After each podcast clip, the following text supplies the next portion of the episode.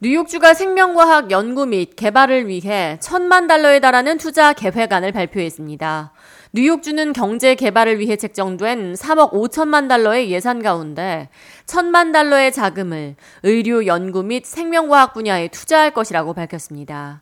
의료 및 생명과학 개발 지원금은 새로운 실험실 건설과 기존 연구소 리노베이션, 그리고 암 연구 개발과 신경과학, 그리고 자가 면역 질환 연구 및 생체 전자 의약품 개발을 위해 Northwell Health의 파인스타인 의학 연구소에 전달될 예정입니다. 호컬 주지사는 27일 화요일 오전 뉴욕 맨하셋에 위치한 의료 연구소인 파인스타인 의학 연구소를 직접 방문해 우리는 지금 미래를 살고 있다고 말했습니다. 그리고 우리가 어떻게 미래를 대비하느냐에 따라 우리의 미래가 결정될 것이라고 말했습니다. 마이클 다우링 Northwell 대표 및 뉴욕주 의원들은 이번에 맨하셋 Northwell 연구소에 지원되는 막대한 금액을 통해 생명과학 연구의 발전뿐만 아니라 롱아일랜드 지역 경제가 더욱 살아날 것으로 기대된다 고 전했습니다.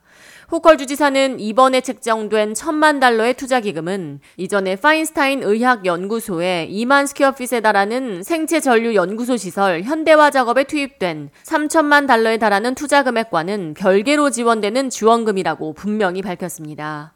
파인스타인 의학 연구소는 현재 생체 전자 의약품 개발 및 연구에 있어 세계적인 선두주자로 자리매김해 왔습니다.